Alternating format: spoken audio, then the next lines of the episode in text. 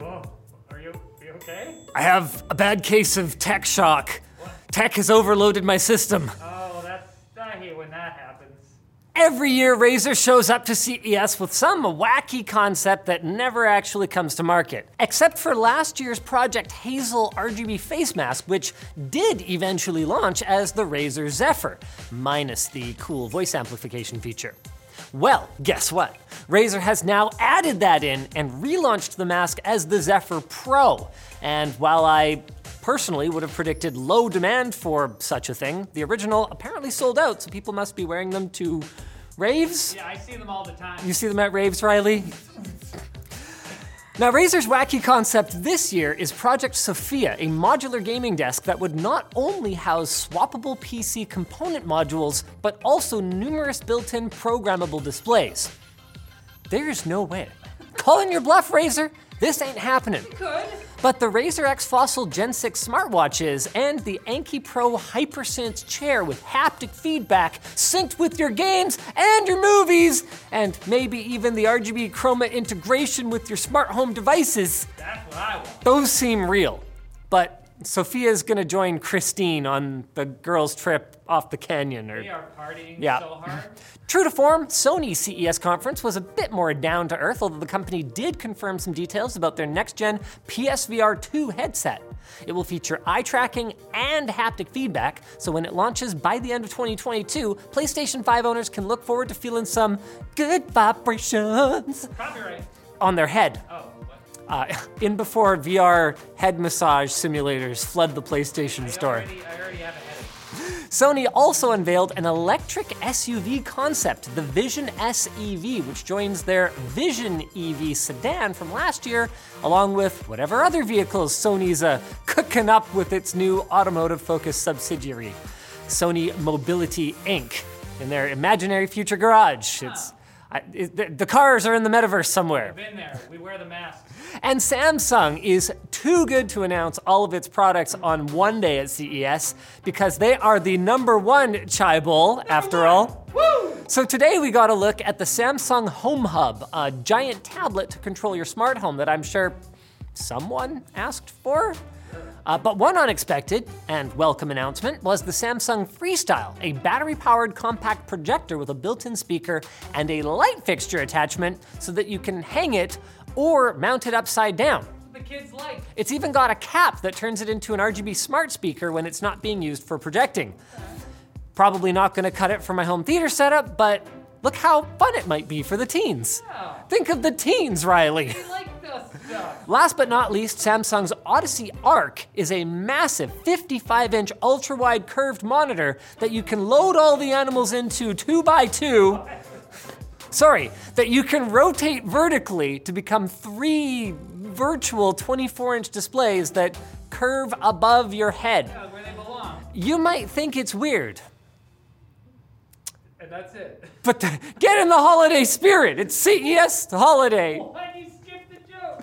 Now it's time for the Butt Quacks, brought to you by the power supply building experts at Seasonic. If you're under 40, then they've been making power supplies since before you were born. And if you're over 40, sorry to hear that. But you should still use Seasonic in your next builder upgrade because they've got models with 80 plus titanium efficiency, hybrid fan control to reduce fan noise, and a whopping 12 year warranty. That's right, you won't have to buy another one until you're 52. Sorry to bring that up. Check them out at seasonic.com or at the link down below. Now, butt quacks aren't technically legal, but reason. the health benefits are amazing, and I feel great. Oh man, I'm tripping. CES is as much about fighting back an overwhelming tide of laptops as it is about all the other wacky stuff, so of course, there were brand new ZenBooks from Asus and ThinkPads from Lenovo. But the two companies also brought some weird stuff with them, like the new Asus ZenBook 17 Fold, which looks like a more refined OLED version of Lenovo's X1 Fold from last year.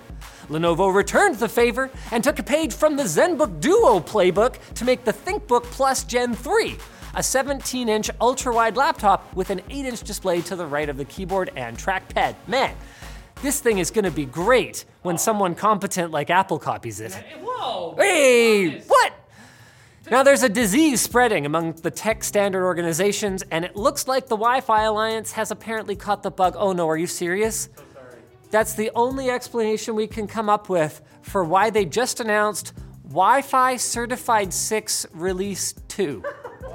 Which brings support for uplink multi-user MIMO and better power consumption, both of which are fine. It's just that the Wi-Fi naming scheme just got simplified. It just got simplified. We got the Wi-Fi 4, the Wi-Fi 5, the Wi-Fi 6, but then they screwed it up with Wi-Fi 6E, and now we're getting Wi-Fi 6 release 2, which won't supersede the other two, but will exist alongside them.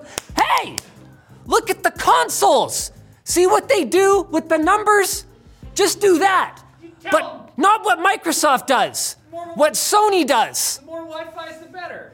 Speaking of consoles, Microsoft has been caught disabling developer accounts that haven't published games on the Xbox Store, presumably because many emulation enthusiasts were using them to run PlayStation and Nintendo games on Xbox consoles using homebrew software. It's weird to see Microsoft clamp down on this when they enthusiastically support backwards compatibility for the Xbox. I mean, I knew Phil Spencer had an icy heart deep below his soft teddy bear exterior. You can see it in the eyes. The truth is, I'm never hugging him again. Me neither. We, we probably could have seen this Have coming. you though. hugged? Cryptocurrency mining remains a target of European governments tackling an energy crisis, and now Kosovo has banned the practice after enforcing rolling blackouts in an attempt to save power.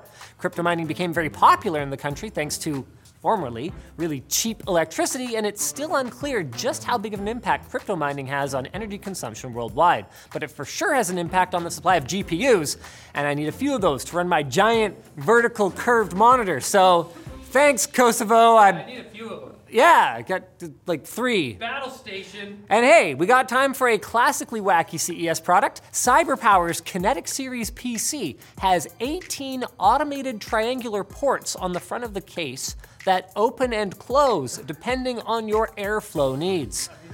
I am not sure who, if anyone, was asking for the ability to turn down their airflow, but that doesn't matter. What matters is that this thing looks like a mechanical eldritch horror that will eat your hand if you stick it in there.